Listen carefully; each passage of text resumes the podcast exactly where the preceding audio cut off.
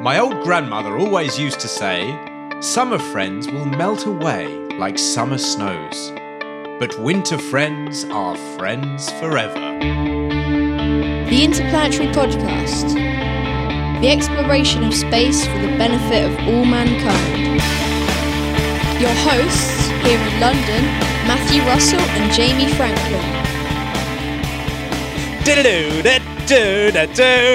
Oh yeah, baby, Franklin. Oh my word! Guess who's back? It's Britney, bitch. Is that what you should say? I don't know. It's what Guess the kids who's back? say. Franklin's back, but not only Jamie Franklin. We've got a podcast speed run Oh going. my god! We've got, it's a big, strong got- crew here. Who have we got? got Julio. Julio, say hi. Hi there. yes. Chris, Hi. say there. hi. Hi there. we got we got we got the whole gang. This the whole is a gang strong- on a speed run. This is a strong space podcast crew, Right. isn't it? yeah, the, it goes out on the 21st. We should mention that that is the winter solstice and also Jupiter and Saturn conjunction that you must go Oh, out and go yeah, and see. beautiful. Once in a lifetime opportunity to see that. But yes, it's the winter solstice. Some people think it's the middle of winter. Some people think it's the start of winter, depending where you are in the world. Now is the winter of our discount tents. Ah, there we go. There he is. And there's the first joke of the there he is. podcast. That's why he's here. That's why he's here. right, uh, right. As it's a speed run, we're, we're going to go straight into space news. Here we go. Space news. Right. Yeah. Okay. So here we go. This is something that uh, Julio is a bit of an expert on, and he'll cringe now. I can see it. Now you're put me on the spot. No pressure. Is um.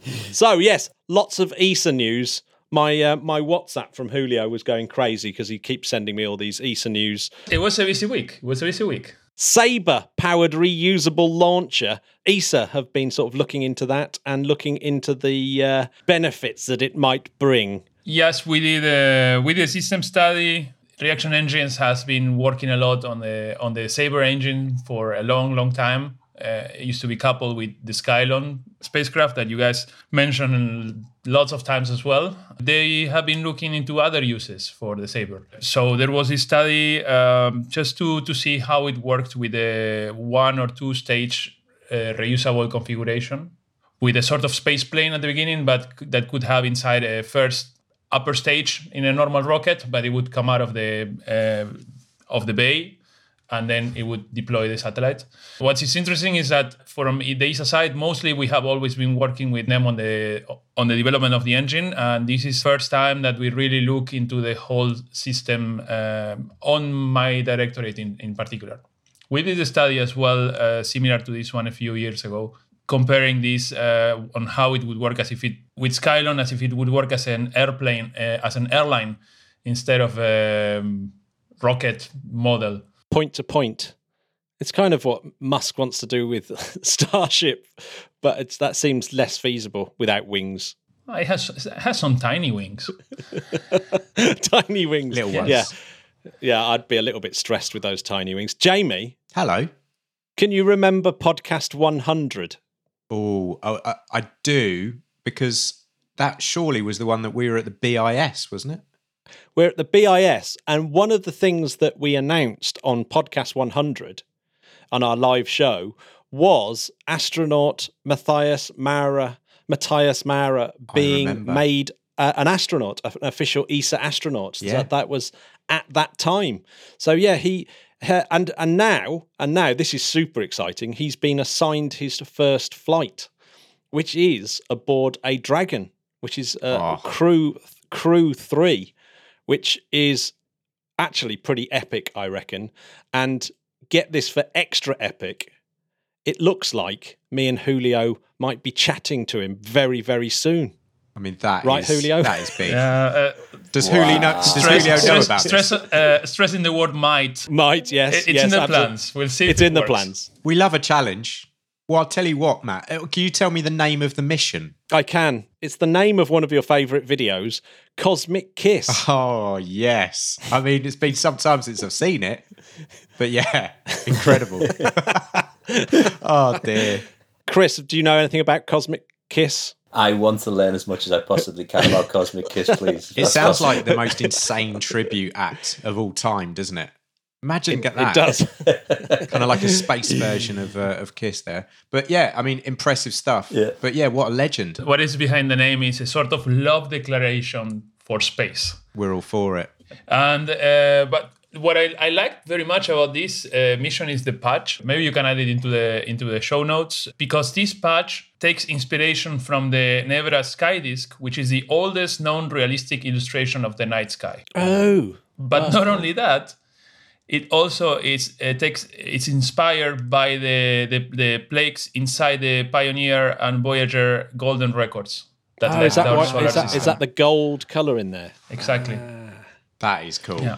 Amazing. I love reading the the thoughts behind each patch. You sort of look at a patch, and I suppose you could dismiss it, but every single patch seems to have a lot of thought going into it. there is a there is a lot of work behind these things, a lot of uh, symbolism, and and the name as well. There, there tends to be lots of inputs, uh, sometimes contests. If you look at this one, obviously Kiss. If you look at the patch, the ISS of Kiss is highlighted red. Oh my god! Oh God. Oh, that is clever. What? Oh wow, I hadn't spotted. Do you know what? I was looking at why is the K gold, but what I should have been asking is why the is the ISS red? Ah, And there you go, another acronym. I've got one for Cosmic Kiss. God gave rocket roll to you. Oh my God. Oh, I mean, there you go. it's That's incredible. That can be the next ESA cover version after they after they went Bohemian Rhapsody. Oh, you watched That's that it. one? Yeah, I watched it. I Loved it. watched it.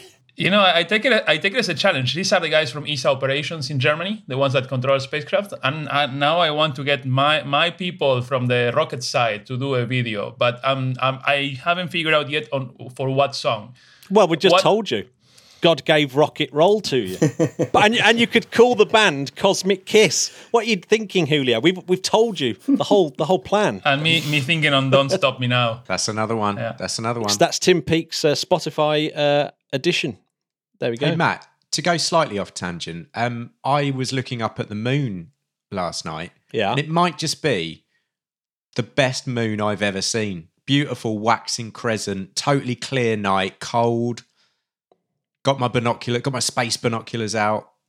Did you see it? Yes, I did actually. I did see the moon yesterday because I was looking out for Saturn and Jupiter because it's getting more and more beautiful. But yeah, Oh, it yes. should it should be tonight and tomorrow. The moon, Saturn, and Jupiter will be epic. I've seen a lot of great photographs does. already on the interwebs, but uh, Yeah. it's been Yeah. very cloudy and rainy here in Norway. It's given the country's given me a very wet send off, but uh, yeah, it's a shame. But yeah, didn't see out. There certainly didn't see any aurora borealis. I can tell you that much. You know, I saw a photo of Saturn and Jupiter with its four moons, or, or four moons visible anyway, um, and it was taken on an iPhone that was pushed up against a telescope. I mean, uh, but it was in, it was so incredible. I just thought, my God, in twenty years' time, how good are the photos going to be? It's the the I I interviewed a, a, couple of space astronomers and astrophotographers this week, and yeah, th- their pictures are incredible. They combine painting and astro, so that's that's one coming out soon. So yeah, I, astrophotography is just getting insane now. Nuts, isn't it? Well, you don't know. really need to spend thousands to get a good image. Yeah, I, I- I was just thinking of um, Cosmic Kiss after we've Oh, yeah. realised what an ace name that is, right? Did who can tell me out of you three what the name of the Space Force, what they're going to call the Space Force people? I got it. I got it. Guardians of the Galaxy.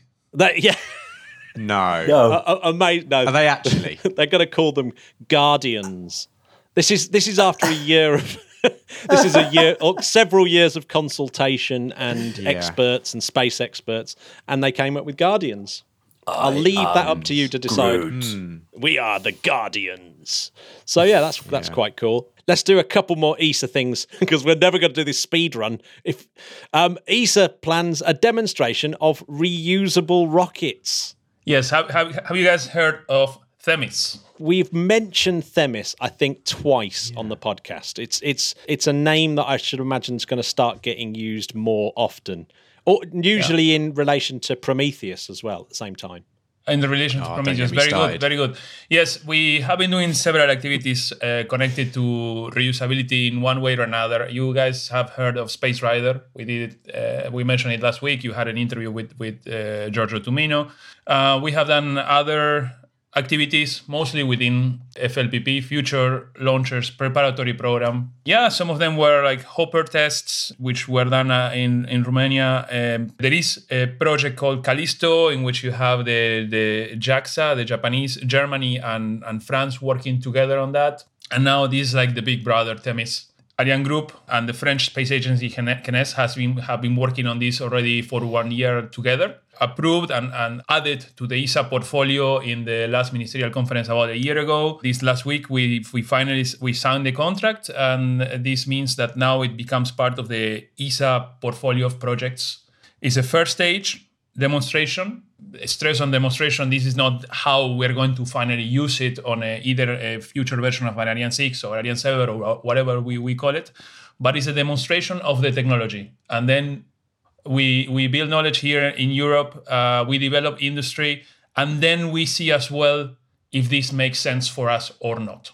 Ooh, so it's a, so it's a long journey, isn't it? So Yes, we are looking into the 2030 more or less to to use it. do, will we see videos of landings by European spacecraft anytime soon? I certainly hope so. In the, if I remember correctly, from uh, what we wrote, 2023, 2024, there should be some hop tests in Sweden. I published a, a very nice. I'm saying that my own my own my own diagram is very nice. Good man. It's beautiful. You say Well, so I- yourself. I didn't do it. I, I got it from the project, and I really liked it. Uh, I think they did a very nice job. It's it was prepared by Aria- by a, an organization called Ariane Works because you know we we like to to mix all these organizations together. Ariane Works is a, like a joint venture between Ariane Group and the French space agency CNES. According to this, we will do some hop tests in the year 2022 in uh, Kiruna in Sweden.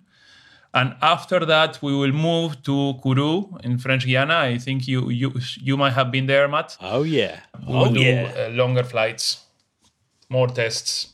2025, we will do a full full test. What we're trying to do here is trying to get developing different building blocks. In a few years, we need to decide what the ne- what we do after Ariane 6 or what we do after Vega C.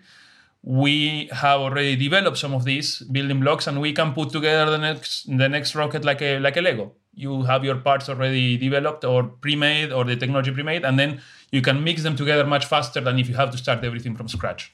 I- that's actually really exciting. It's it's almost like all rockets are going to start to be flown and landed soon. Yeah.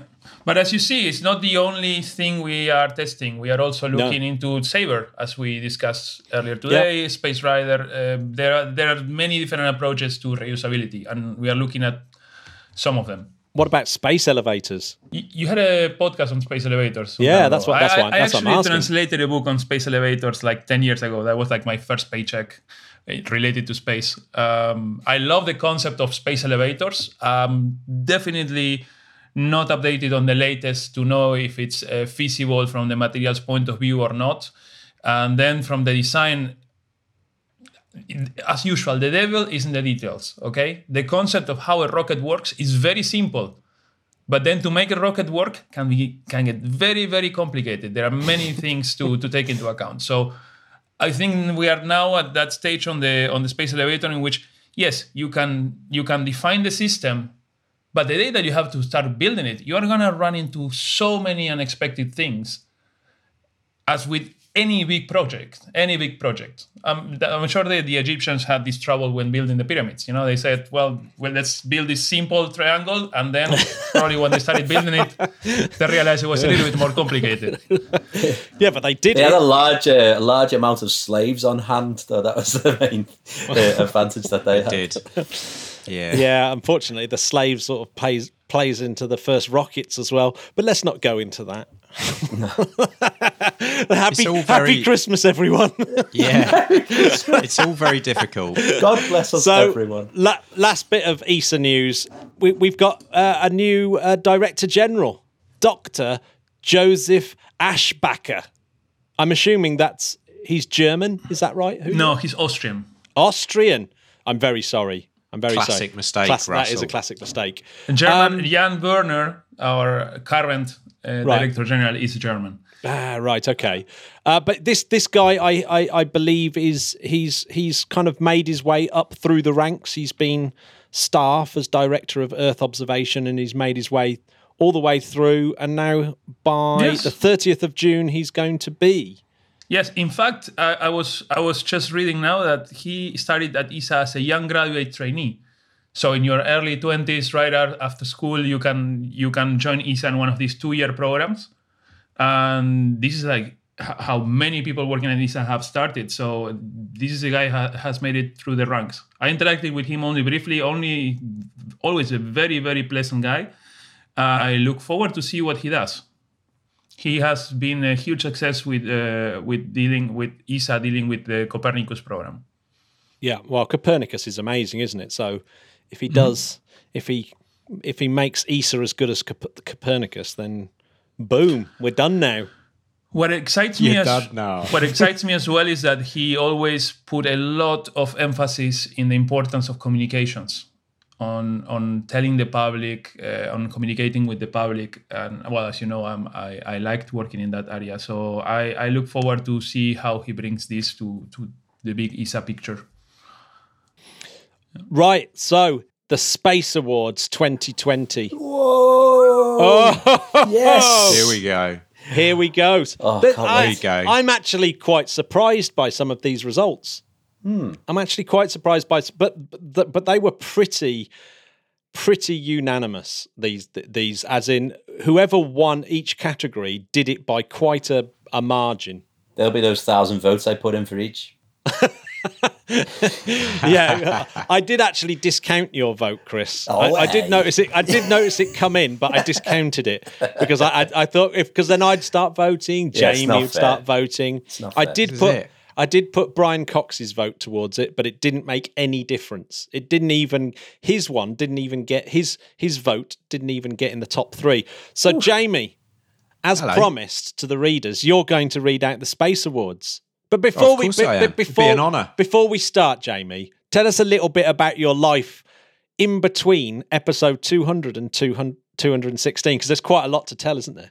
There is a lot to tell. Yeah, it's pretty crazy. Um, I don't even know where to start really, but it's been fun. I've been making, I've been learning how to record music into my computer. Man, all the kids are doing it. Um, and uh, yeah, I've written about, I've written four or five very average uh, songs without words yet. Mm-hmm. But as soon as they're done, I'll send them across to you. But of, of course, there has to be a seventh now that I've heard of Cosmic Kiss.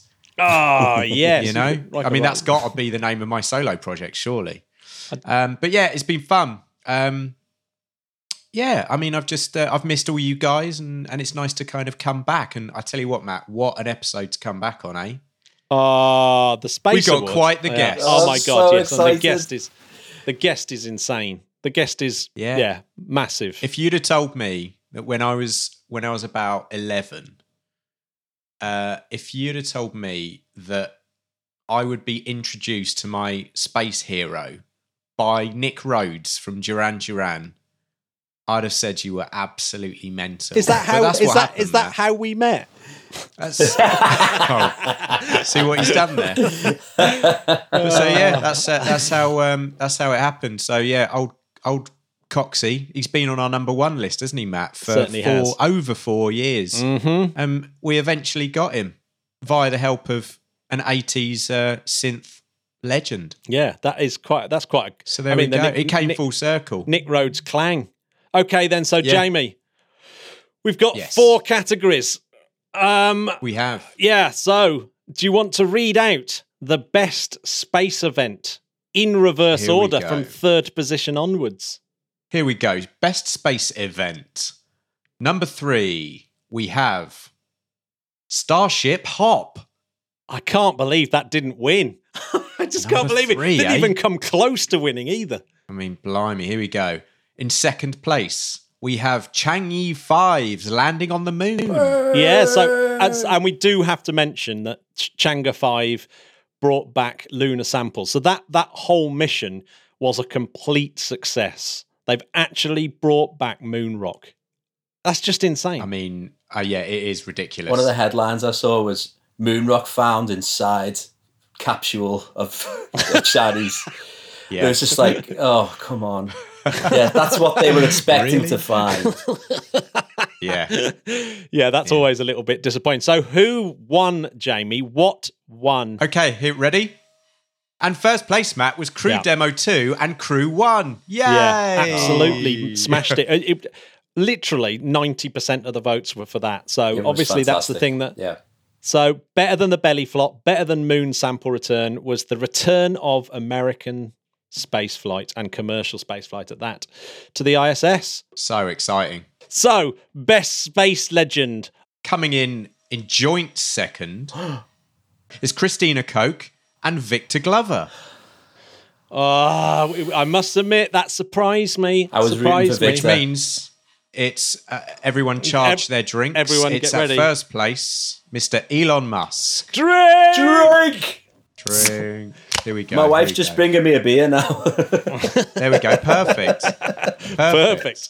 Now this one did surprise me. Not. So here we go. Best rocket, Jamie. Your favorite your favorite category. Here we go. Third place, we've got the Yep. Electron. Second place, the Long March 5. Hmm. And of course, in first place, Again. Falcon 9. Drink! Falcon 9, yes. I got Yeah. He's killing it. there we go. Absolutely killing it. Yeah. Matt, what about best bit of space science? Well, best bit of space science in third, Third place. In third place was finding an FRB in our own galaxy. Yeah, it's not not bad, That's is it? that. That was pretty. Yeah, so that was a couple of weeks ago. But it's a it's a joint winner. Literally, no. It was they had equal votes. Did we just go them. from third to first? So we've gone from third to first. Yeah, because okay. Well- I mean, I'm all for it. well, there's a joint winner. That, that, so you're third, aren't you? If you if there's a joint winner. Well, we're going to have to pick our favourite one. Oh, so it goes down to the it goes down to the judges.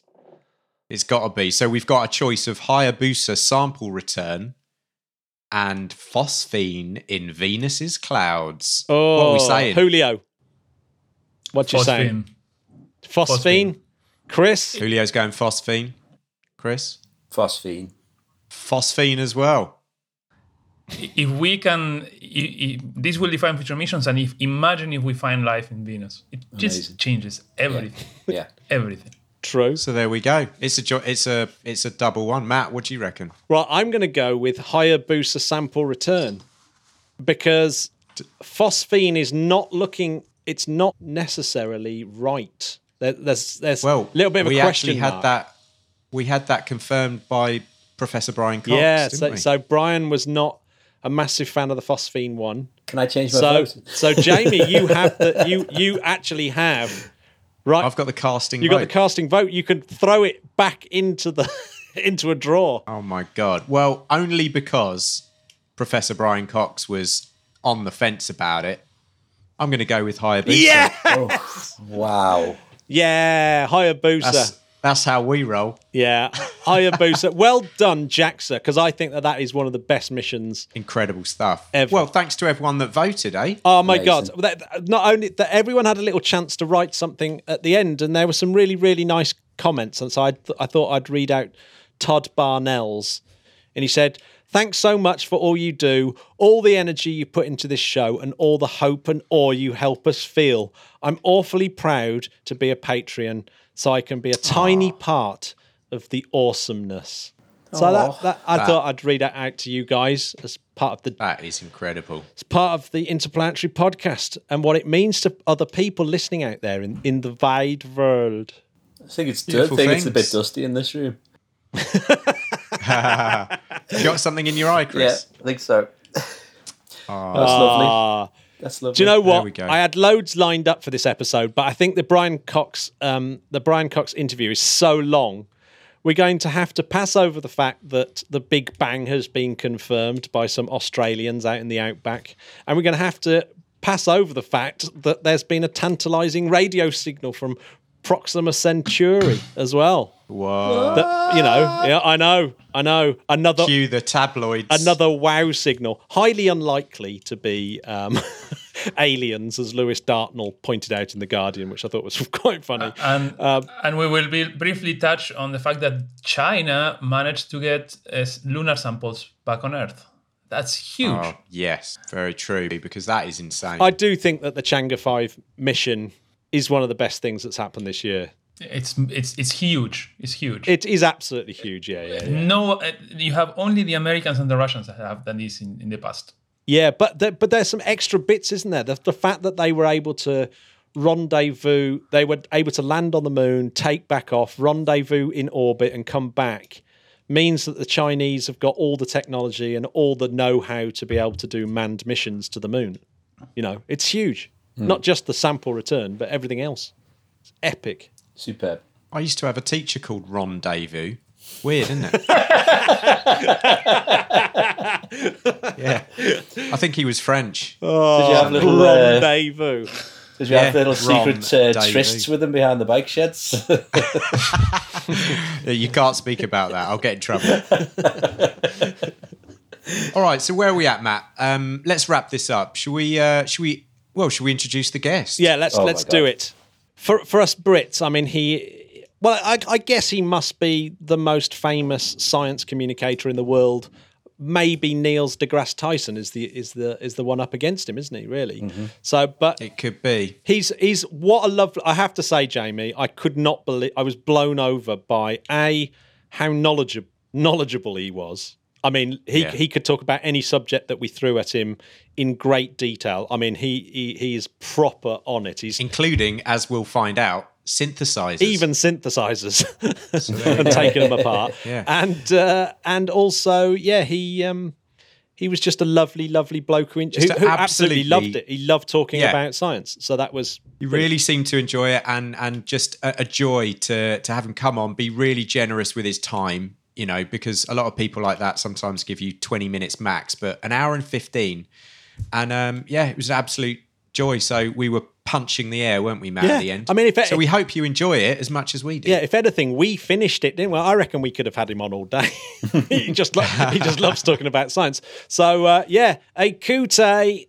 Roll it. The Interplanetary Podcast, putting the ace back into space. We are joined by the one and only Professor Brian Cox. Brian, thank you for joining us. Absolute pleasure. This is really exciting. I think one place I wanted to start was when I knew that you'd accepted the interview.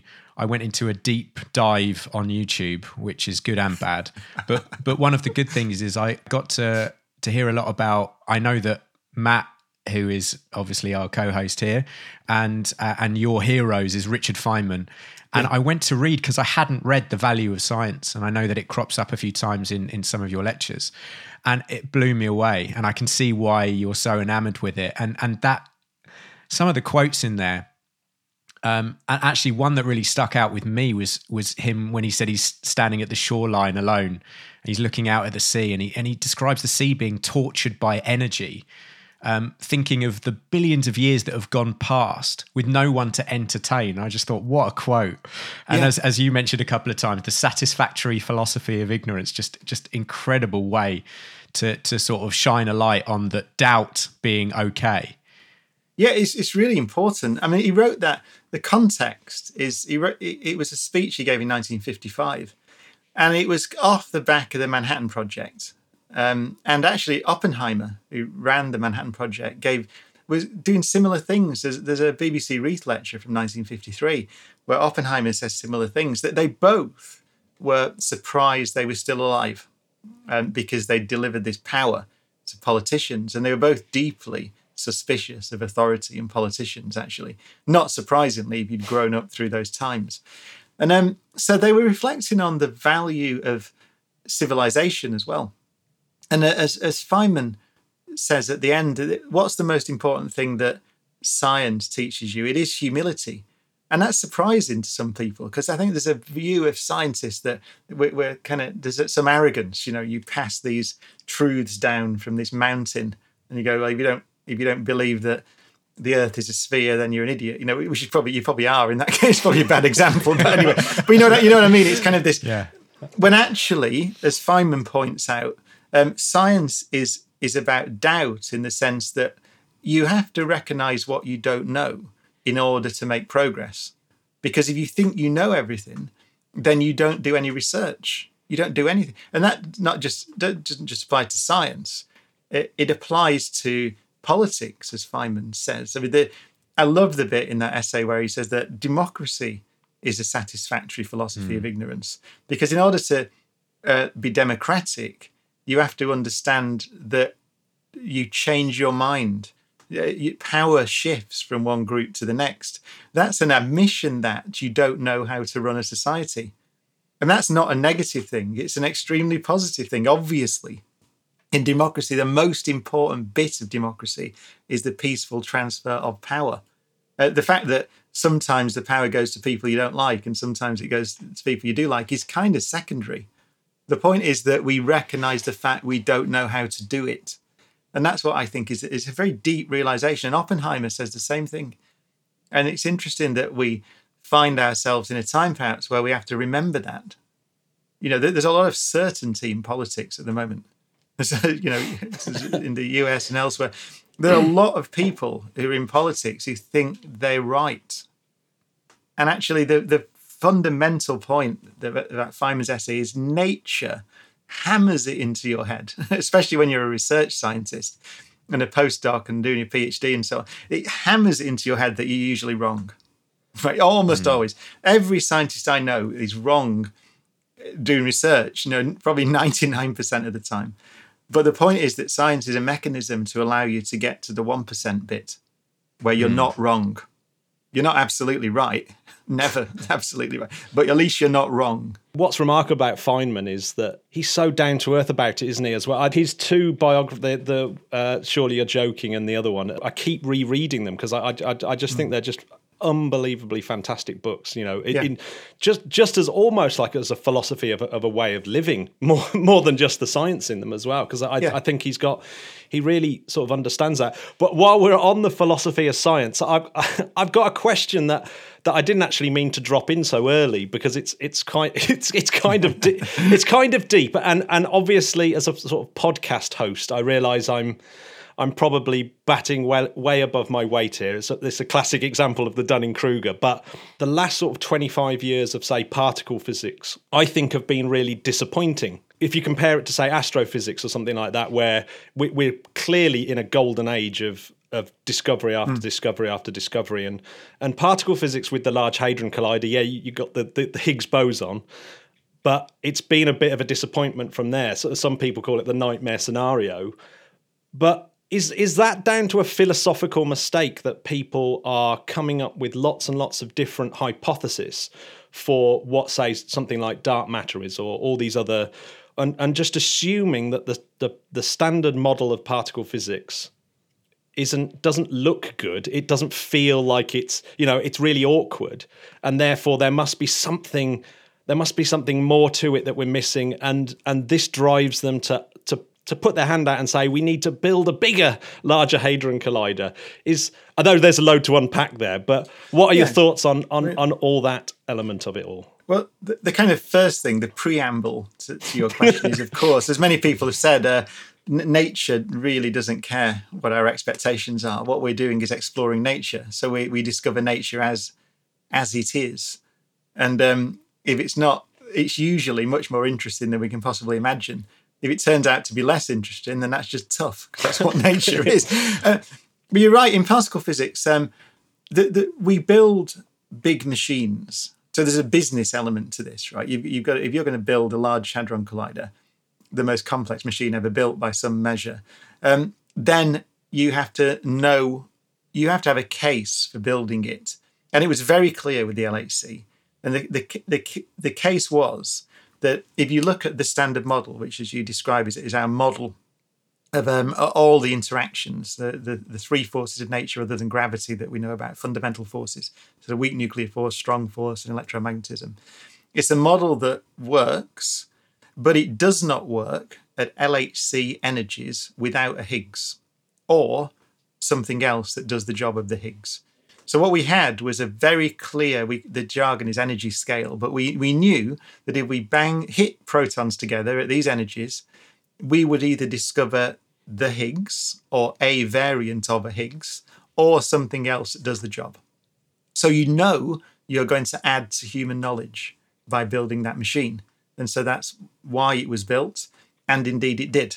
Right. So Yeah. what we discovered was that the, as far as we can tell, the simplest model, which is the standard model Higgs particle, it's called, appears to be the way that nature operates.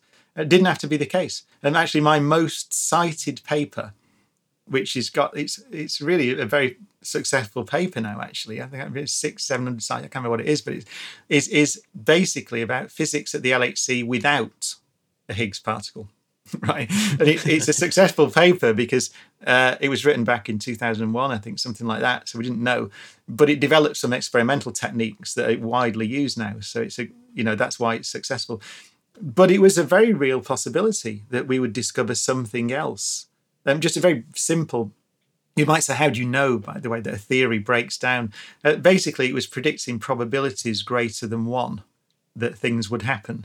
So the Higgs, that the fancy word is it unitarizes the WW scattering cross section for people that want to know. But uh, but it basically meant that it, it, it, if all else failed, if you bang these particles called W particles together, and you can't make a Higgs particle, you've got to make something in there, something new. But basically, was the, the point. Um, so, but you're right. So now we have um, a model with the standard model Higgs, and it doesn't tell you where new physics appears right it, it, we- we're, we're very sure that it's not it is not i mean it's not it is not a complete model of, of the universe at some fundamental level so there is something else but there is new physics but we don't have a very clear indication of where that is so that means that you don't know how big or powerful the next machine has to be to guarantee that you'll discover something else. Um, so that's probably, you're right, a position that we haven't been been in in particle physics for a long time. It's not to say that we won't get a signpost from LHC. So LHC has not taken it's taken just a few percent of its design data, and really, so now we move into a we're still searching for new physics uh, new particles that we've not yet seen uh, because it might be that they're, they're made it's very unlikely you'll make them. So you have to get a lot of data to find them to find a clear signal. So we're still doing that. Um, but it also the other way you can do particle physics is to make precision measurements very high precision measurements of in this case for example the way the higgs particle behaves and that's what we're doing and in those precision measurements it, it has happened in the history of particle physics that you see something that is anomalous, that stops uh, behaving as you think it should, and that's the sign of new physics. And that the that can tell you that can be a signpost to where you need to go next.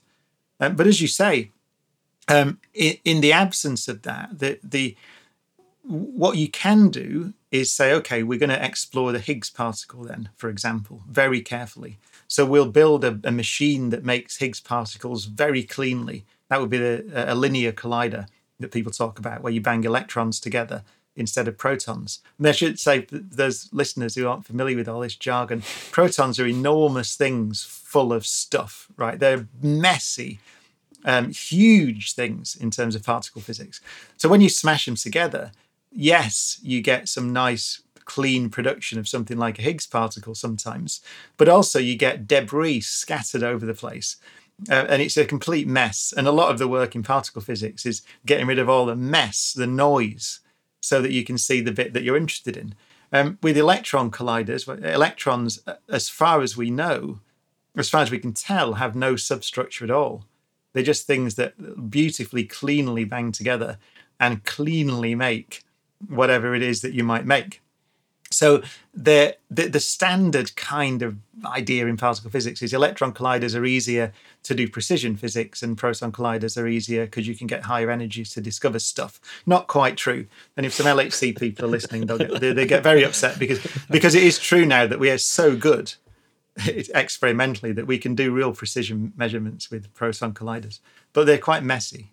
I think no one would disagree with that. Yeah, I mean, do, do you think that some particle physicists oversell The, because I mean, just listening to you then, it, it, it seemed to me, and obviously you can correct me, is is that without the new signposts, really asking for the bigger machine seems to be a tall order because you're saying, yeah, we're, we're not quite sure where we're supposed to be going with this, but let's just build something bigger. Now, and I've got obviously, right. I love it when science asks for money because after all, it's their money at, at the end of the day. It's generated by all the wealth has been generated mm. by it. But it's like, but is there better projects that that, that money could go on? Well, it's it's always the um, you know it's very complicated when you assess big international projects.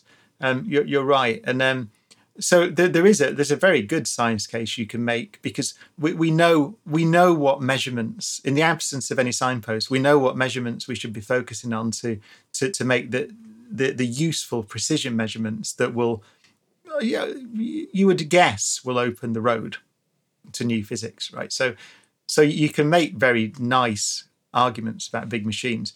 Um, but you're right. So you're asking a question really about how do you make decisions internationally about which projects to, to build, and there's, there's there are clear science cases. For example, as you said, we'll talk about it. You know, gravitational wave physics is tremendously exciting and productive at the moment, and I think the case for a big gravitational wave detector in space is, to me, overwhelming.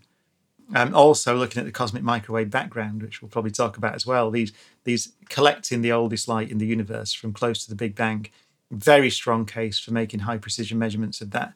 So, uh, but there's there's also a case for the going at the other end of the scale, which has been tremendously productive for the last 50 years or more, uh, of, of, exploring the Higgs particle.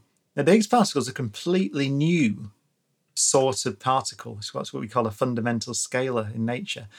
And it brings with it a whole load of baggage that that is very difficult to understand. That the standard model itself is ultra fine tuned, we call it. So it, it's all very delicately balanced, and it, this leads into issues about the stability of the universe as a whole. Actually, I don't. I'm not scaring people here. It's not the universe is going to fall to bit. yeah. But over long time scales, there's this thing we call it the this. Are we in a false vacuum state? All these things. So um, so there's a, t- a load of fundamental physics there. Um, one of the things you have to think about when you think about new colliders, and we've seen it actually, is that particle physics, building particle accelerators, is as much of an art as a science. Um, and you see this when you see when I, I was very heavily involved in a project called FP420 a long time ago at the LHC, where we were trying to modify uh, part of the LHC to put detectors very close to the particle beams, which is still a very nice project actually. And we've done it partially at LHC, but we haven't done the full thing that we'd hoped to do. But that um, meant I got very involved with accelerator physicists. And you find that there's, yeah, I bet you, we, we should talk about It's like building synthesizers, I reckon. in that yeah, there's, a, there's a huge amount of experience involved.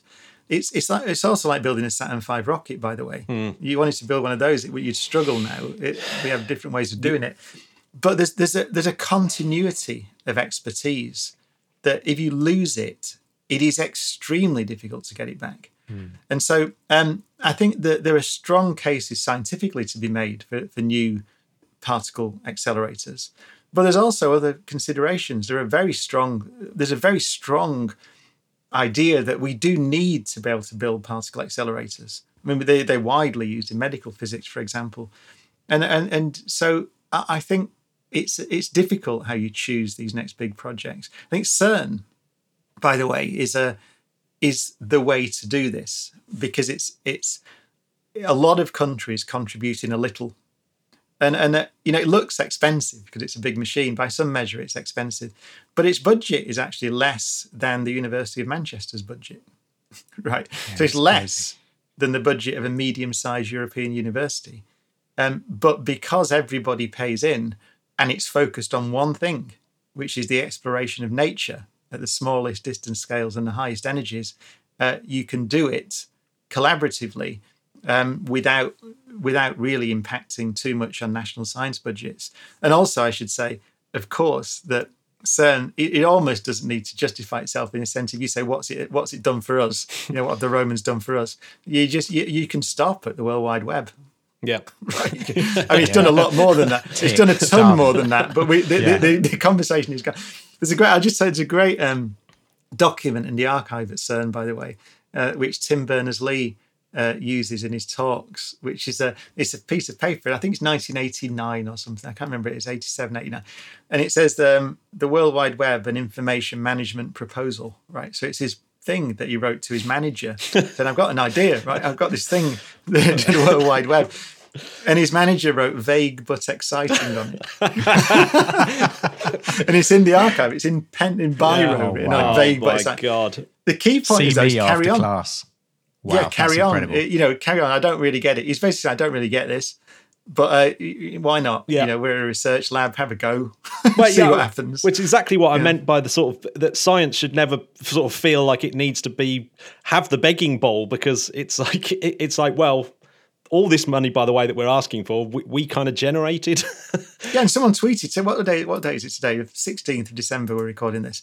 I, I saw a tweet this morning from a, an, a, an American um, uh, epidemiologist. No, he's a vaccine expert, professor, uh, expert in vaccines. I don't know him. It just came up on Twitter, but he just said that all those people who are calling this vaccine a miracle are wrong. Right? It's built on decades of fundamental curiosity-led research. Hmm. That is why, in twelve months from a new disease appearing in humans to a vaccine. That's why it happened in 12 months. It wasn't a miracle. It wasn't something that came out of the blue. We're not lucky, hmm. right? We're, it came from decades of investment in curiosity led research.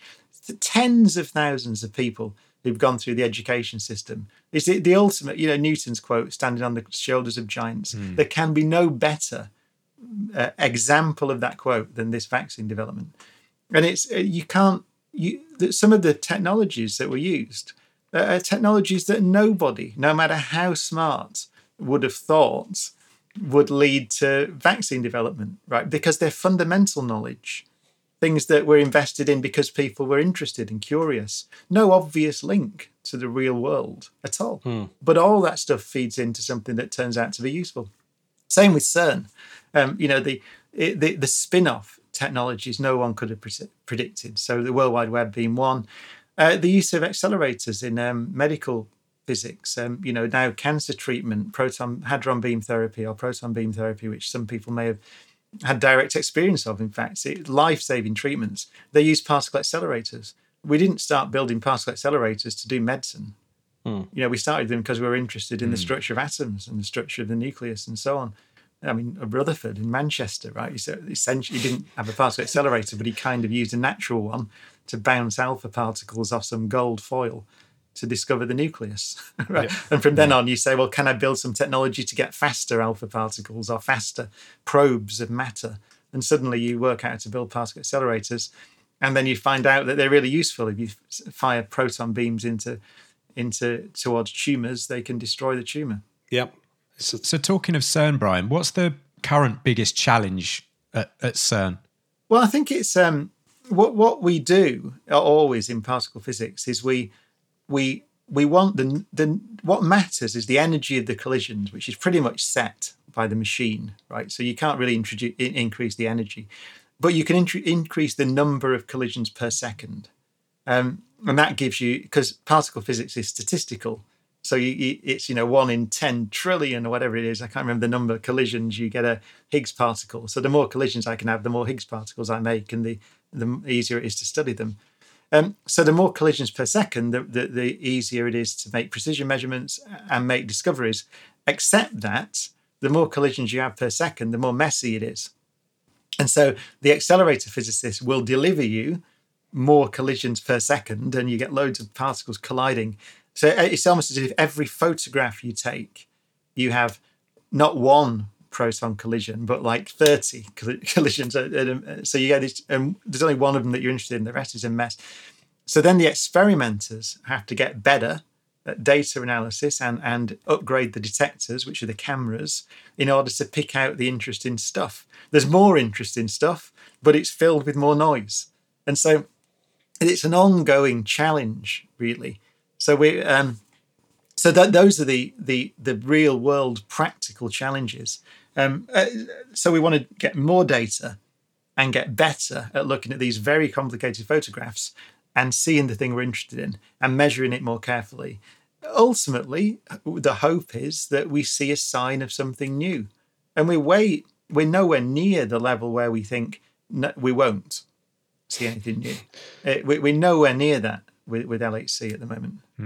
Is the problem in particle physics in particular? Is it is it a lack of theories or a lack of data at the moment? It's the not a lack of theories. There are loads of them. But it's a good question. I mean, I, I think actually um, it's better to just look at physics as a whole. Um, right? I mean, particle physics and cosmology now are, are- are very closely intertwined. And also, there are other measurement, non-accelerator based measurements. There are there's a very interesting measurement at the moment um, at Fermilab in Chicago, which is uh, the way that muons, which are heavy electrons, uh, behave in magnetic fields. And there's some deviation from the prediction of the standard model in that data, which is absolutely fascinating. Um, so, so it's it's really what, all these measurements. So measurements of coming now from precision cosmology of the early universe um, and particle physics and the non-accelerator based particle physics, particle astrophysics, which is looking at things called neutrinos that come from space, for example. All these things are uh, ultimately intertwined together, and uh, ultimately we're probing nature in different ways, at different energy scales, and so on. But ultimately, you're trying to crack, you're trying to break our picture of nature, which is at the moment pretty consistent with some very obvious examples that, that are not consistent, right? There's some really obvious problems that we can talk about. So, so we know there's a lack of understanding.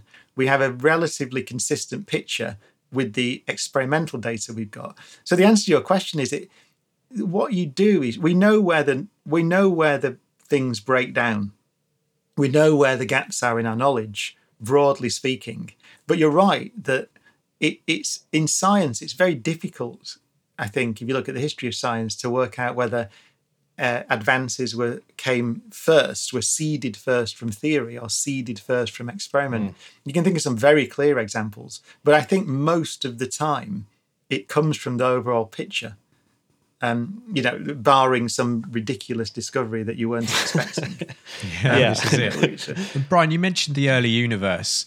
How close do you think we are to being able to see ripples uh, of radio waves from the from the Big Bang? Well, um, so electromagnetic waves you don't see because um, essentially earlier than 380,000 years after the Big Bang, the universe was opaque to light. It was in what's called a plasma state. So the, it means that there are loads of charged particles in a soup, um, sort of like the inside of a star in some sense. And light doesn't travel through that; it's opaque. So so you don't see the the the, the oldest light, and same for radio waves that you can see, is uh, essentially a, a surface. If you look out into space, you can see light that's coming from a surface, which is the point at which the universe was cold enough for atoms to form right. and the universe to become transparent. And that's called the cosmic microwave background radiation. So that's the furthest back you can see in time using electromagnetic radiation, radio, light, whatever. You can see earlier uh, in two ways. One is theoretically, because the picture, you, we have a photograph of the universe 13.8 billion years ago, 385,000 years after the Big Bang, which has structure in it. It's got patterns in it. And those patterns are well understood. Um, in fact, they, they were predicted remarkably by a theory called inflation, which we can also talk about, and then discovered. So there's a window. Uh, you can see some structure, and so you have a. You can say, well, how did that structure evolve? How did it get there? Um, gravitational waves, on the other hand, you can see in principle from the Big Bang. It's a very violent event that happened a long way away in the in this in this picture. I hmm. mean, the Big Bang happened everywhere, right? So every point of space that exists now was at the Big Bang. But the gravitational waves that we're detecting from the Big Bang are those that have traveled across the universe for 13.8 billion years, right? Hmm. So they're very faint. They're, they're much fainter than the, the waves we see from black hole collisions, but they're there, right? So, so the way you see further back in time is to build gravitational wave detectors that are sufficiently uh, sensitive, and that must be space based, I think. So we're looking at the projects that are aiming to build uh, essentially laser arrays in space That's Lisa. between is that right? satellites. Yeah, Yeah. so that's one of the proposals to um to to build a, a, a machine that's sensitive not only enough to see many more black hole collisions. We we, we should talk about it. Tremendously exciting.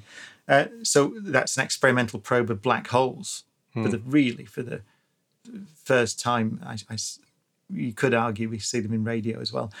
Um, but also to detect these gravitational waves from the Big Bang, that would be great because that's an image, right? It's an image using gravity rather than light of the Big Bang.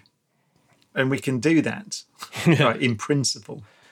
Yeah, so that that the Yeah. the, the, the multi messenger element of of of physics uh, of astrophysics in particular and and, and is just been i- like incredible and, and that's why that's why I was describing it earlier as the sort of golden age is just it's just mind blowing Yeah. but it's also I love the fact that things like neutron stars and black holes are that crossover point between particle physics and and and and the, the massive cosmology as well. So it, it so surely like when you're looking at things like that, how much conversation happens between particle physicists and your astrophysicists, like over coffee? We're talking about the the centers of neutron stars, for example. a, a a huge amount is the is the answer. Uh, the best example uh, I can think of, which is the thing that I'm most excited about at the moment, is is in bla- black holes. So black holes, since the 1970s, have been the the point at which particle physicists and people who do quantum mechanics and people who do relativity uh, have been arguing, right? Because there's a very simple, it's a beautifully simple problem which Stephen Hawking first identified actually in the 1970s. Many people have, have, have uh, identified it as the best question that's ever been asked in physics, one, one of the best anyway. And it's just very simple. It's um, it's it's what what happens uh, on the event horizon of a black hole, and in particular, Hawking's question was what happens to information that you throw in. So if you throw a, a book or a hard drive or whatever into a black hole, what happens to it? Um, now you might say, well, it's locked away forever, so we don't care.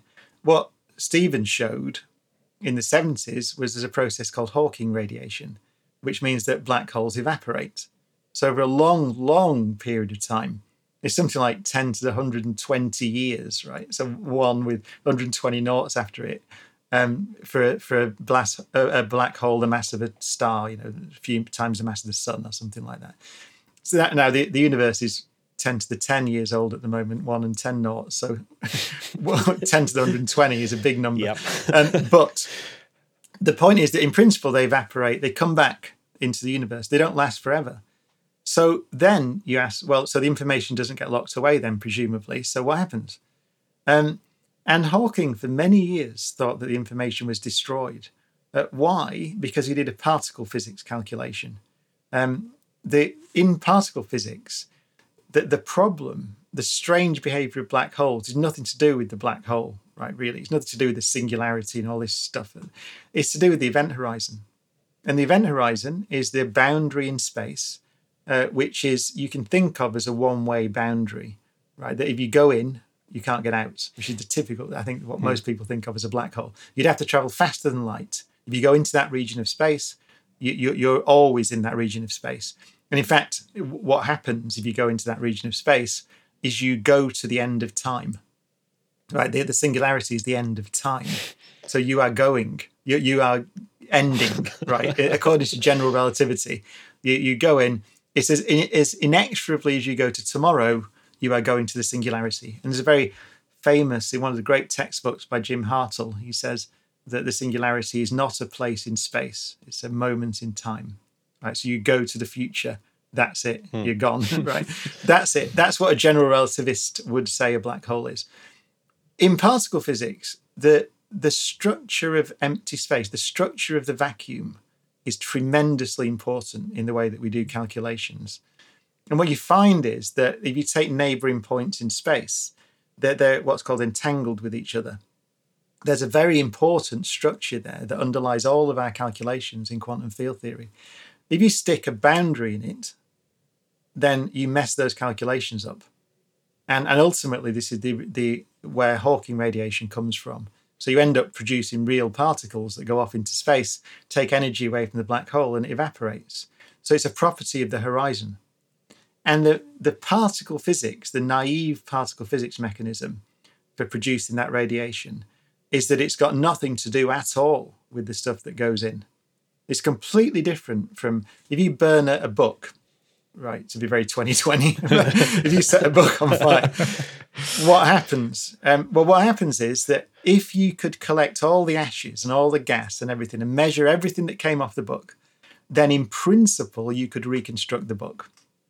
Absolutely fundamental. It's determinism in physics, right? It's absolutely fundamental. You could now, obviously, in practice, you can't, but in principle, you could. A black hole, because of the way that it produces radiation, that it, not, not naively in Hawking's original calculation, there's no connection at all between the radiation that comes off and the stuff that goes in. So it looks like the information has been destroyed. When the black hole's gone, you're left only with Hawking radiation and no black hole. It's gone. And the Hawking radiation carries no information about what went into the black hole at all. That was the situation for years, decades. And so, so there's a fundamental clash. The other problem, by the way, is that there's a thing called the equivalence principle, which in, in general relativity is the statement that if you're in free fall, uh, there is no gravitational field experienced. You see it on the International Space Station. Like, why do people float? Why, why is if you get a pen or something mm. and, and, let go of it in, in space, in the on the space station, why does it stay there? Um, Einstein's um, explanation is because there are no forces acting, nothing's happening. That's the basis of general relativity. The equivalence principle is the statement that if you're in free fall in a gravitational field, it's not there. Right, it's gone. So in general relativity, if you fall across the horizon of a black hole, you don't notice um, with some caveats about a sufficiently big one, yeah. just for the pedants that are listening. Um, but basically, you can ignore tidal forces, which you can in a big black hole. So the, the event horizon is not anything when you freely fall through it. But in quantum mechanics, it's a very important thing because it's it's it's a it's a barrier. It's it's a it's a thing that disrupts the vacuum of space basically. That it disrupts things. So, um, so you've got these two visions, these two views, which are a clash of um, theoretical pictures, right?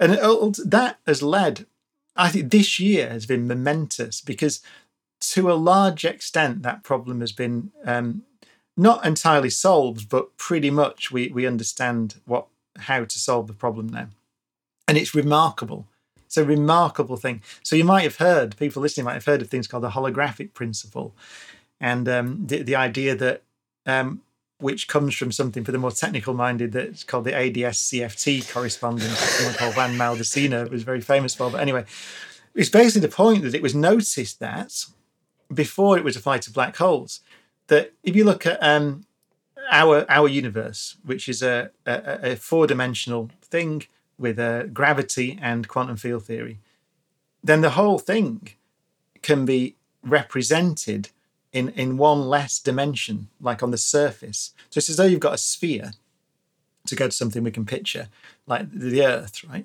And it's as though everything internal to the Earth, everything underneath the surface, all the way to the center, can be described perfectly by a theory that just lives on the surface right? So there's a there's a one to one correspondence, and this is used just as a technical thing in, in particle physics. So people will do calculations on the boundary in one less dimension, and they can do it, and then they'll transform it into the full four dimensional theory, and go and look at the LHC data, and you get some results that you couldn't have got otherwise. So it's a very weird thing that you've got this physics. You can do you can have the theory expressed in two different ways and they're, they're, you can transform between them.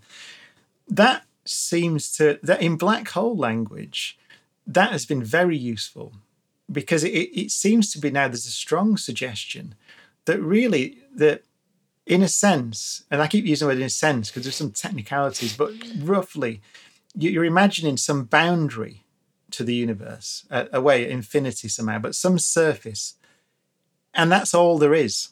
And you've got quantum mechanics on that surface, no space. And actually, probably no time as well. So space space time isn't in that theory, just quantum mechanics and the way that things are entangled with each other, and that develops the space. So it, so space time emerges from this quantum theory on a boundary, right? Now that's weird. and that's where the holographic principle comes in. So you're, you're you're saying in a very real sense that we're holograms, right? That we're not we're not really we're not really seeing the true nature of reality. The true nature of reality is just quantum mechanics. Space and time aren't in that theory. They come out. They emerge from the theory. So it's almost like the the the, the interior of the universe is developed by the entanglement of quantum fields on the surface somehow. So the surface is somehow the real thing. But the most amazing thing of all is that people have now worked out how to um, decode the information. How is the information stored on the surface? Um, and how does that relate to the interior? And remarkably, the information is stored redundantly on the surface in the same way that we have to store information in quantum computers to correct for errors in the quantum computer. So it's very difficult to do error correction in quantum computing. And, and it seems that the same coding mechanism is employed by the universe. What? Right? There's a redundancy. There's a redundancy in the way the information is stored. It's quite remarkable. So th- this this realization, this swapping between theories and pictures, has been a collaboration, which goes back to your initial question, between relativists, people who do general relativity, uh, quantum field theorists and quantum computing experts. And the three uh, disciplines together have now pretty much solved the black hole information paradox. The, the, the solution, by the way, is yes, the information comes out. Wow. So that's the answer. It comes out in the Hawking radiation.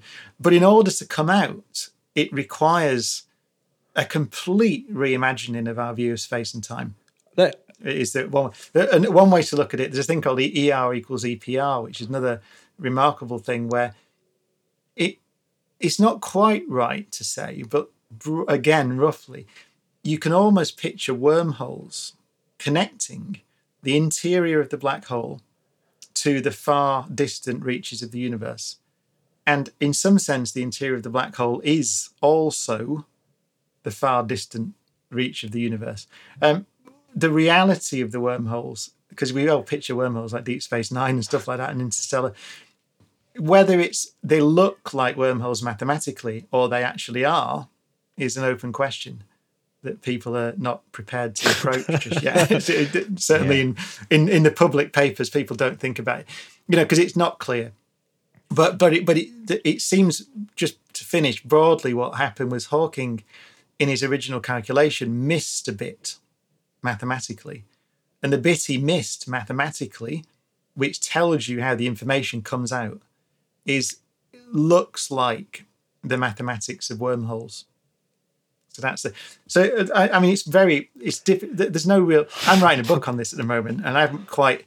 We, we, you know, that no one's really pub, popularized this science. It's very hard and very new. So my language is caveated and careful, and uh, but ultimately, I hope we'll do it in our book. Right? We've got. An, I'm writing with my friend Jeff Forshaw. Someone needs to do it, but um, but ultimately, the point is that we're getting a, a- an insight through looking at black holes and the problems that they pose into the deeper structure of space and time, and actually, most likely, how it emerges from a quantum theory that does not have space and time in it, well, I, which is quite yeah, I mean that, that that that seems to be that that almost seems to be sort of monumental because because I, I started the year actually with a with a conversation with Jim Al-Khalili about about about this whole idea of qu- quantum physics and general relativity just being completely incompatible. But that sounds like that there's some hope there. Yeah, it's more than hope. I mean, I think it's it's it it seems pretty clear Wow. that that's what's going on. I think that, because ju- just because the the there's a lot of this ADS CFT thing it is works right. This framework. I mean, people use it routinely now, and the fact that it's uh, seems to have this very clear um, application. I suppose is the right word in in, in black hole physics is um, fascinating.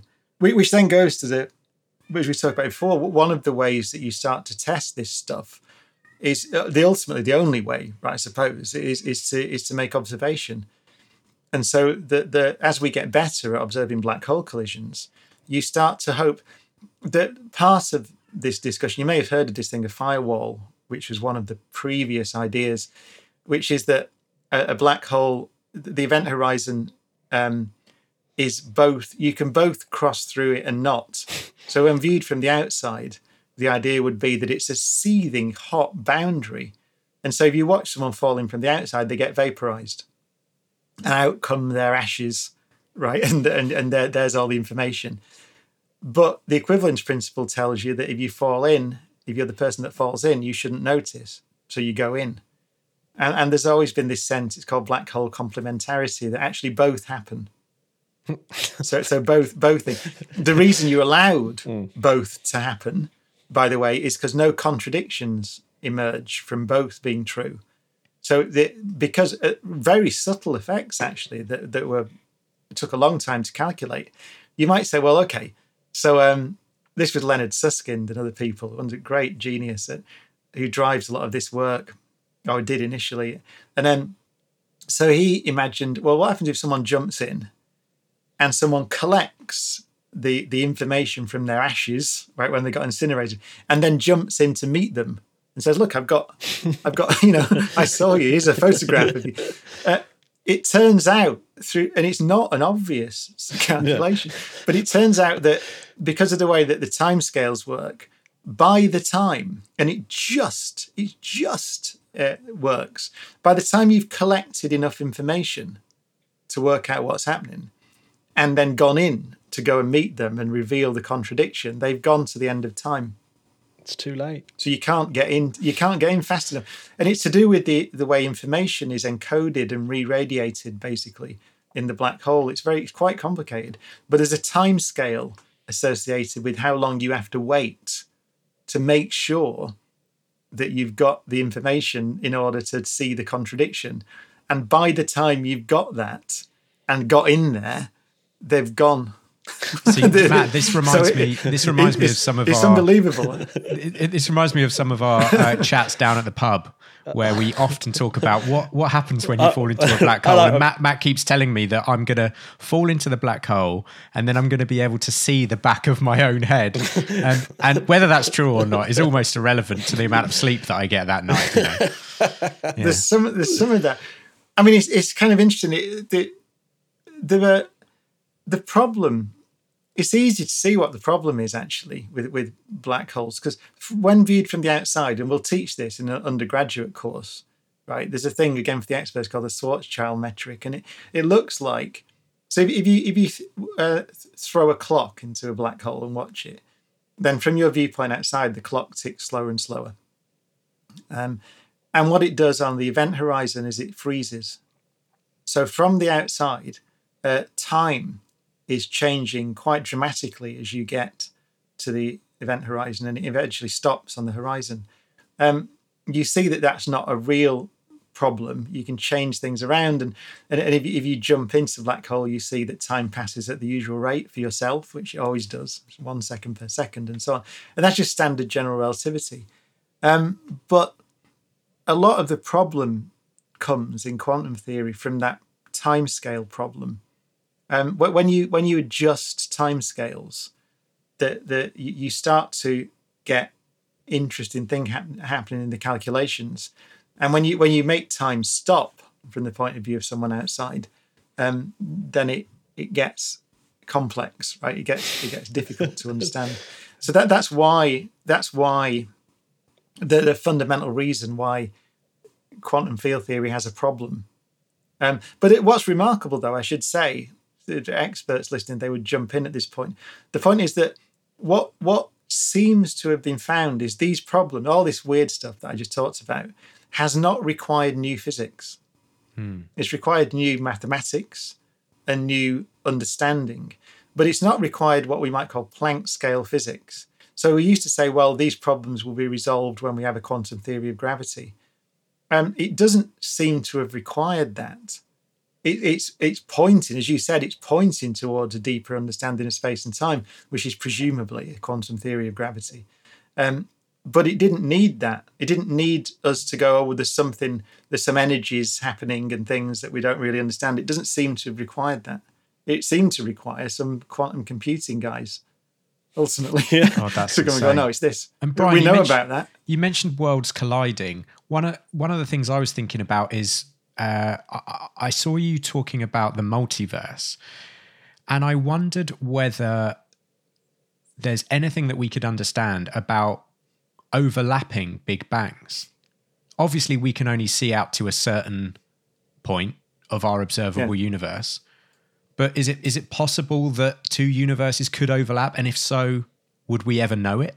Yeah, so the, the thing you're talking about is the so-called inflationary multiverse, where the- there's a. So we, we're pretty sure. Some people don't think so, but most most physicists I think think that before the hot Big Bang, so before the universe was hot and dense, the space time was still there, and it was stretching very fast, which is the time we call inflation. And then the expansion, the inflationary expansion, stopped, uh, slowed down, and the energy that was driving it got sort of dumped into space and heated it up and made particles, and that's what we call the Big Bang. And then the natural question to ask is why did that inflating period stop at the same time everywhere? Why did it all stop at once? Could it not be there's a little patch here that stopped inflating and the rest of it carries on, and then another patch stops and the rest of it carries on? And so you're talking about, in some sense, multiple big bangs there, like multiple bubble universes being made all the time. And so I suppose your question is, can they be so close that they interact? Uh, people have thought about that. Um, where would you see it? You'd see it in the cosmic microwave background. So you would see um, some. If you imagine, in some sense, these two things just in very early in their development interacting, you'd see uh, some asymmetry, right? You'd see some direction in space where there was some difference. And the cosmic microwave background, this afterglow of the Big Bang, is very uniform indeed, with little ripples in it that we understand that are predicted from inflation. Um, but if there was regions where there was a, a, a real difference in in this picture, in the you could say in the density of matter there, or the temperature of the cosmic microwave background, or whatever it is, then people speculate that could be a, a signal that there was once a very slight interaction with another of these bubbles. Um, there is a region in the CMB which is in, in one part of the sky, which is statistically a little bit different from the rest. Um, and, and so, but not so much. And people have speculated that that's one of the explanations for it. Um, it's not known. It's not widely accepted that. I think it's just one of those things that it could just be statistics. It could be something interesting. Um, you know, I, so, but yes. So in principle, the answer is yes. In yes. principle, yeah, because I was thinking, you know, two repelling gravities meeting. What would what would happen? It'd just change that. ultimately the experimental observation would be it would change the the distribution of particles hmm. in that in, in in that region. You know, somehow uh, there, there'd be some signature because if you think, you know, if it made space expand a bit faster in that region, then the particles would be less densely scattered. Hmm. If it made it go a bit slower, it'd be a bit more dense. And that's actually the explanation for the ripples in the CMB, by the way. The, the idea is that inflation, because of quantum mechanical fluctuations in the field that's driving inflation, called the inflaton field, uh, inflation stops very slightly differently at very slightly different times in different bits of the space time. And so you get bits that stretch out a bit more and a bit, bits that stretch a bit less because the end of inflation is not instant. It's not Right. literally the same time. And so that's the explanation for the um, the ripples in the density of particles in our universe, which ultimately led to the formation of the galaxies. Um, so you know, without those ripples, we wouldn't be here. Is a standard thing that's said, and it's true. Yeah. But they, they seem to come from quantum mechanical fluctuations in the universe when our patch of the universe was very small, much smaller than an atom. It always does my head in when when when like the, the picture of the, the the cosmic microwave background is somehow a picture of something that's smaller than an smaller than an atom. Uh, yeah, or was. I mean, by the time it was that big, the, the universe, our universe was 1,100 times less, uh, th- smaller than it is today. Right. Because the redshift is 1,000, about 1,100. Right. Okay. So yeah, so it was it was just over a thousand times smaller in volume. Then and is that the the observable universe, presumably? Yeah. Yeah, yeah. I've got one question, Jamie, that I need to ask, which is uh, there's the, the we've got on the podcast the Space 2020 awards.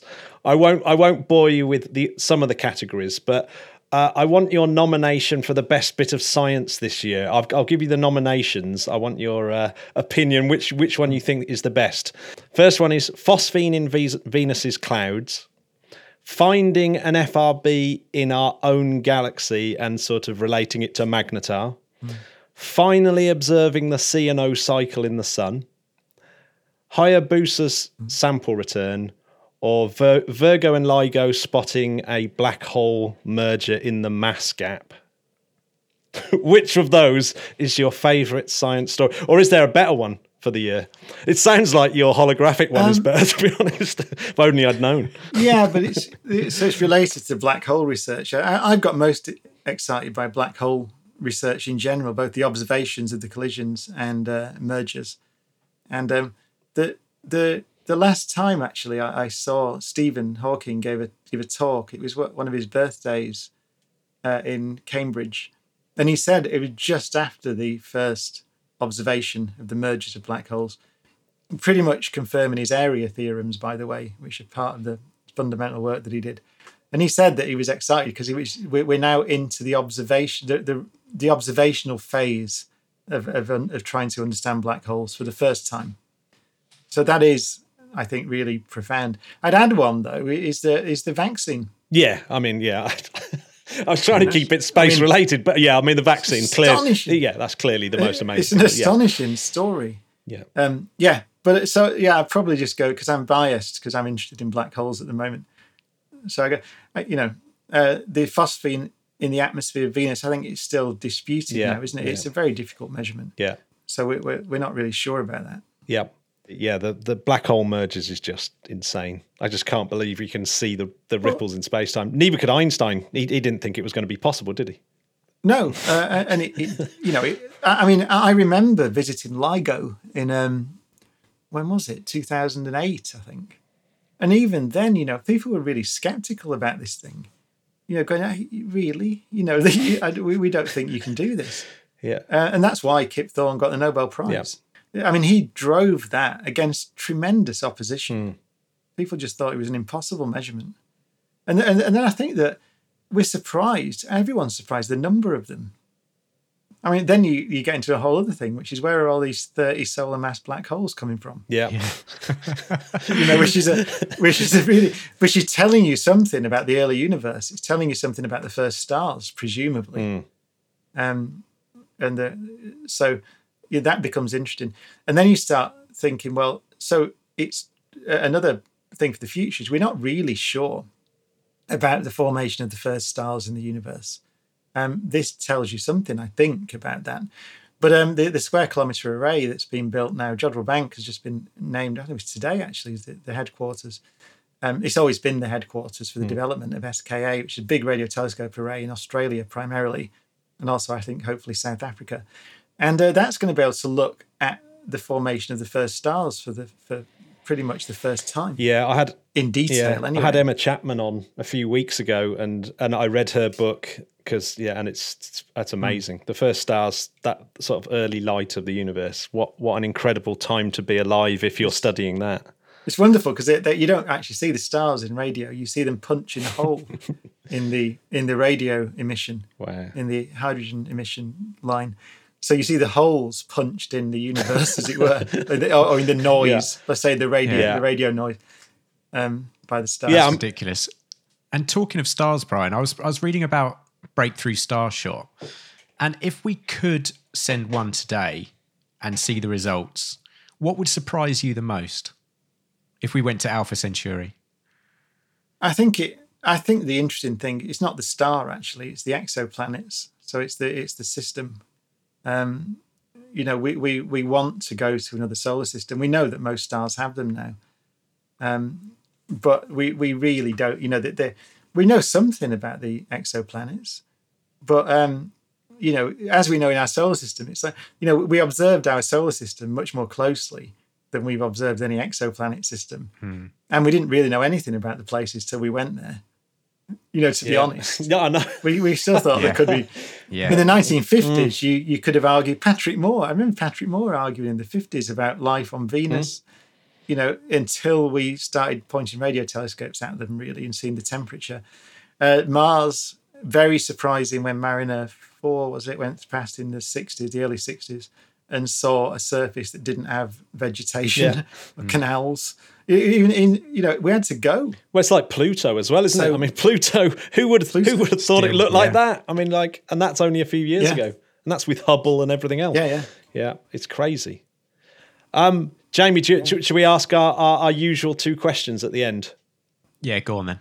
First question is a science hero or a hero of yours that you would bring back from the past to show them what's around today to try and blow their mind. Who, who would it be? You know, I mean, there are there are there's obviously so many really obvious answers. I'm trying to think of a not obvious answer. Um, I think not obvious, right, would be give us another year or so, and I'd love Stephen Hawking to be able to see what's happened. Uh, I, you know, uh, particularly with this solution to the problem that he posed back in the 1970s. Um, we, we're not quite there yet, so I'd wait a year or two, and then I'd I'd uh, show Stephen what, Oh, what wow. what's happened. I'm getting very excited about your book now. Hurry up Yeah. and write it. Sort it out. we are we, we're hurrying up. It's, it's, it's got to be. uh, Look, I'll be in I'll be in I'll be in court if it's not out next. Christmas. right, okay, brilliant. There we go. We've got a date. Right, wow, that, that's great. I, I, nothing, nothing better than the threat of jail. Or So, and Brian, I, I did I did mention uh, that we have a space playlist um, on our Spotify uh, channel. Uh, what would be your space song? Well, I um, would go for off-piste uh, Sibelius, Fifth Symphony, Third Movement. And when you hear it, especially if, like me, you know, I wasn't really a particularly knowledgeable about classical music or anything. I've grown up listening to electronic music and so on, and making that music. And um, but recently, just listening to the, particularly that period for me, the 1910 to 1920, maybe a bit before these people, Sibelius, Mahler, these that they just harmonically you'll recognize it um but when you listen to it if you know anything about science fiction or listen to watch science fiction films you'll hear every science fiction theme in that music. I mean very vividly interstellar. I think hans zimmer did say that he sibelius was one of his inspirations for the theme of interstellar. It's not a sign obviously it's written in the 1914 15 16 that period in finland. It's a hymn to nature it's about nominally about swans taking off a lake but it's also uh, undoubtedly about the about the beauty and power and mystery of nature itself. But you you hear uh, everybody's you know taken every composer that's ever written anything for science fiction has listened to that and it's in there. So it's one of the most cosmic pieces of music i think that i Oh, know yeah. of. it's beautiful so It's colourful. absolutely incredible. And for those of you who didn't watch uh, Brian's um, show at the Barbican, is that are, are you still able to to get a ticket for that stream on the Barbican site? Do you know? No, I think you're not. Um, it was one of those things which was a one-off, and uh, you had to listen to it. You had to book beforehand. It was a live performance, and so no. Um, the, But you the can't. next Isn't it going to be on the that- radio?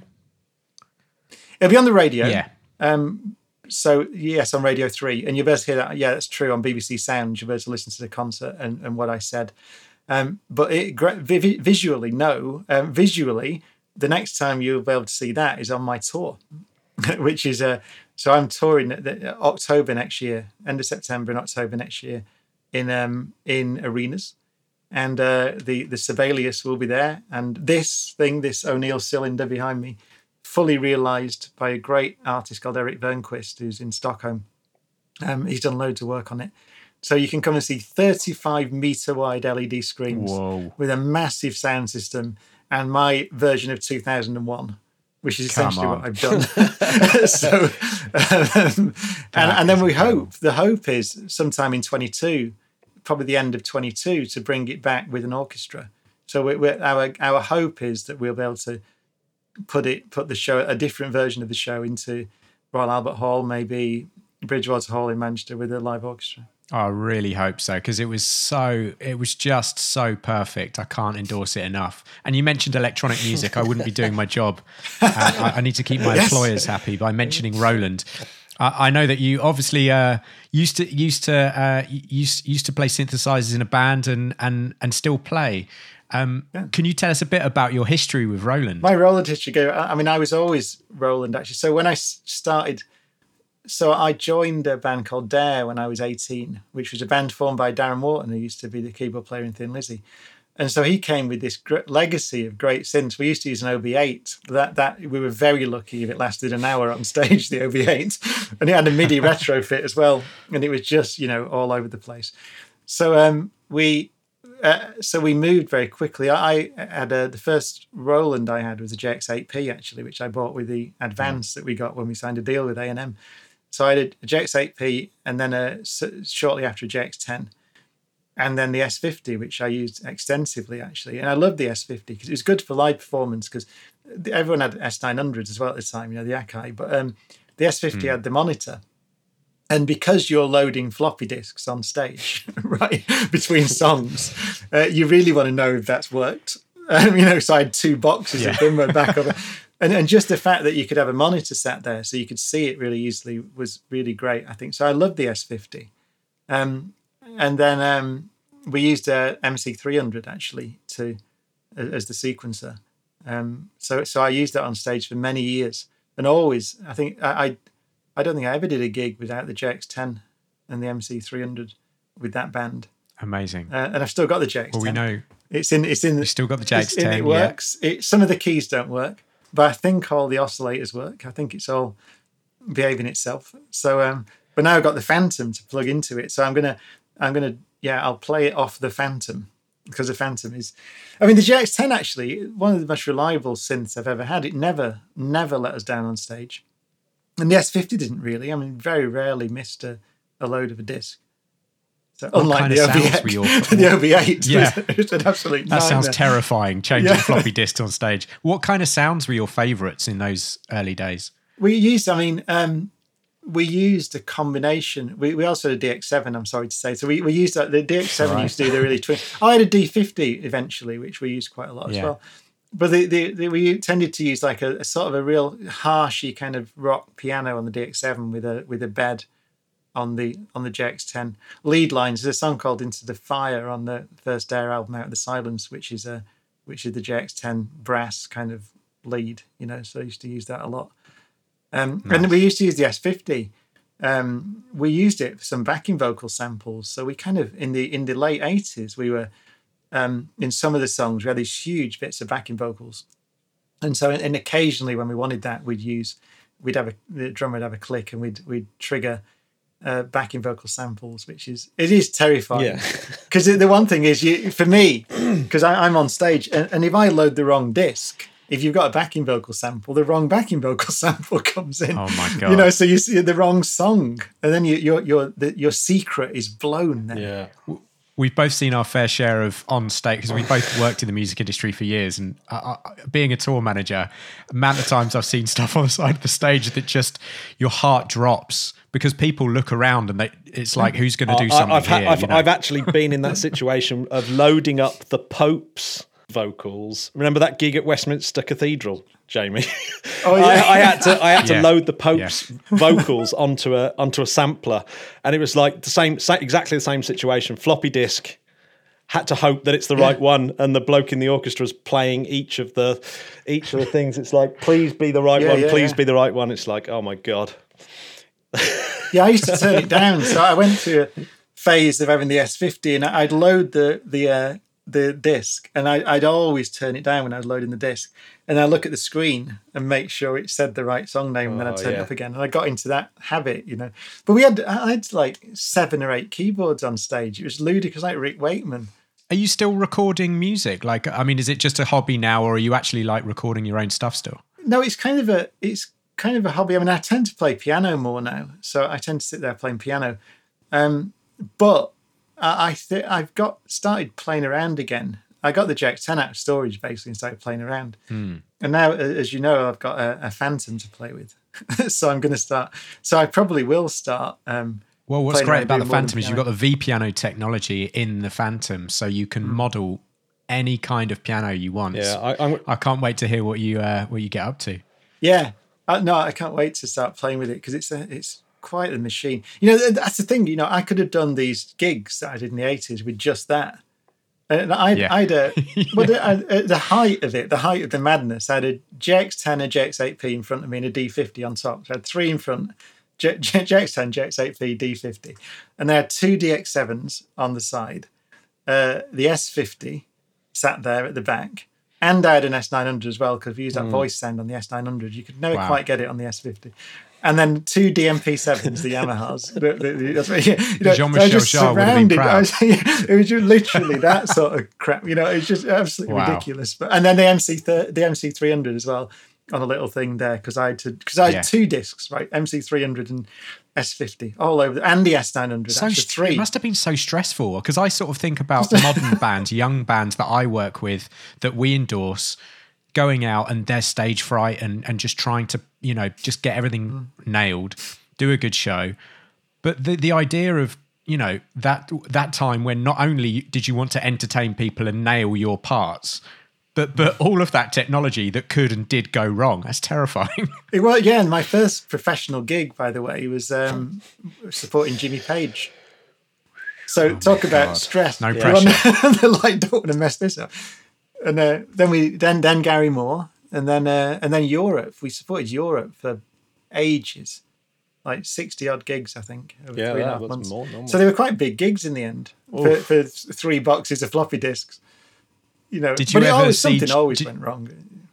Did you ever notice Jimmy watching you from the side of stage just for He- some added every gig. nerves? every single gig. Oh my That's what's amazing about him. What a, you know, what a, for a young band, Yeah. which uh, we're just start, starting out, Yeah. And he watched every night. Amazing. yeah, incredible. One last thing we were going to ask you to do, you can totally say no, is we are wondering if you could just do a little uh, welcome to the Interplanetary Pod, your, or you're listening to the Interplanetary Podcast. Uh, well, I, I can't do as well as Brian Blessed. I remember on the Infinite Monkey, he was on the Infinite Monkey Cage once, and he he just said, Robin Ince, my co-host, said it's like going on holiday on a dormant volcano. Having Brian Blessed. Yeah, it, it was, it was, it was is- I- so insane. right, uh, Matt, I, I mentioned to Brian the interview where I mean, it was the, the interview we did with him. We did it inside the um, uh, the BIS, and it was maybe three and a half or four hour interview where his manager which just kept sort of looking at us and was like, you know, like stop. But he he was just he wanted to just carry on. As telling us these stories about yeah, like the Bermuda Triangle and punching polar bears in the face. And me and Matt were like, Yeah. this is incredible. Like, I don't can't want it to end. You can't repeat most of it. It's unbroadcastable. Yeah. Yeah. I remember Yeah. the one, Yeah. he just he was sat there. Well, I'm not going to do the unbroadcastable ones, but he was sat there, and we were talking about Mars, I think, and he just went, Brian, to me, and I was like, what? And he went, Why can't I fly through the middle of Jupiter? It's a gas planet. I'm just like, oh. don't know. Oh, wow. There's nothing to do with what we're talking about. you can't. Incredible. You know. Anyway, I can. The Interplanetary Podcast is alive! there we go. There was our Brian Cox interview. There we go. I'm I in hope you enjoyed it. Um, yeah. No, I love this guy. He's uh, he's, he's at the he's at the top there with forever with with those that we were always wondering who is the next Carl Sagan, right? Neil deGrasse Tyson, Brian Cox. Who else is at there at the top of the best science communicators? It's those two and us, isn't it? Pretty much. And us four. Yeah. So, uh, That's it. what are you guys doing this this this week for for Christmas? Oh well, I'm I'm experiencing something akin to Escape from New York. I'm basically Snake right now, trying to make sure that we get out of Norway before everything closes. Like Germany, Belgium, and Netherlands have all all stopped flights out of the from the UK uh, and probably to the UK. And Norway is considering it. We've just moved our flight to tomorrow instead of the day after, and hopefully I'll be home with my mum by by Christmas Day. So keep your fingers crossed for me, Spodcats. Oh, We will. oh, make that Sainsbury's advert extra poignant. yeah, will. Julio, what about yourself? Well, uh, as Chris mentioned, when the Netherlands went into hard lockdown, which I have to say is quite more relaxed than the French hard lockdown. In France, you had to stay at home. Here, pe- people can be out outside. Um, uh, we just canceled everything. We, I was planning to have my sisters over. They live in Germany, but it's just so many risks that are not worth it for an artificial date that we choose to, that we call Christmas. Yeah. We can meet later once this is over. Hmm.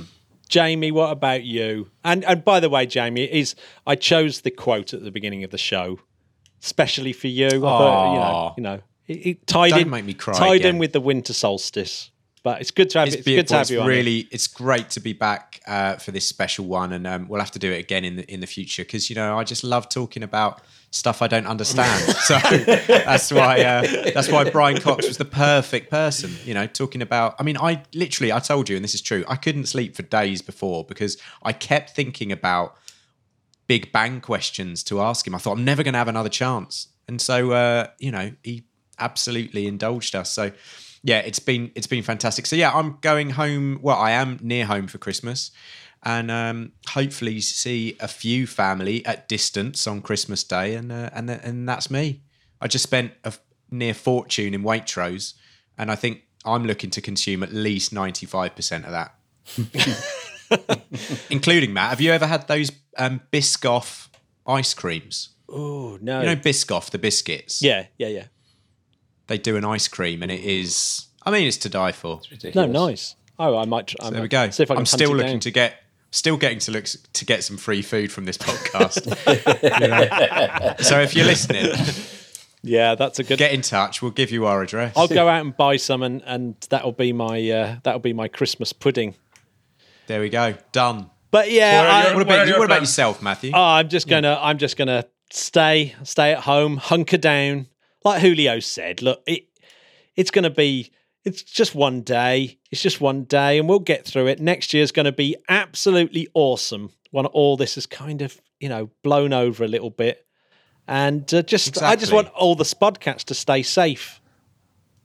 That's why Matt- that's why this episode safe, that's why this episode is so long. Is to keep Why- them why was- why was keep them in the house longer. Matt, why was January first? Why why do we choose New Year's when we choose New Year's? Is there you you're you're you're uh, you're, you're the closest I have here to an astronomer. why is it not any other? Why is it not matching one of the solstices, for instance? Yeah, I, I I can't help feeling that it's drifted from the solstices. Surely, all these things are a kind of fudge, aren't they? Over the years to try and make the calendar fit. The calendars And are a mess, aren't they? They're a total mess.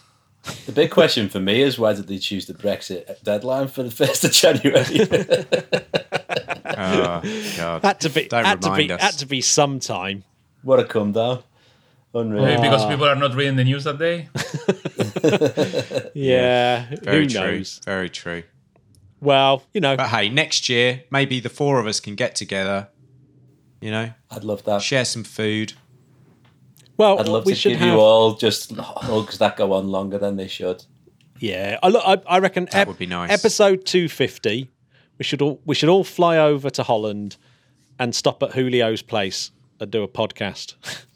Yeah. do, a, do a do a podcast. First of all, first of all, I, I'd love that. We can go cycling as well. It's very nice here. But we said we would do Paris. I think we we Oh, owe yeah. it to Paris Oh, yeah. at yeah. some point to go there and do a show there. we should definitely do. Yeah, we should definitely do Issa Paris. Yeah, but you can't get those marijuana stuffed turkeys in Paris. But you can get heroin. You can't you can't have a smoke and a pancake. And We're just kidding, of course. We're just kidding. Um, all right. Well, I think that's it. that's it. You and your I better you go and your cook, space I better go and cook a roast dinner. Yep. Lovely to see you guys.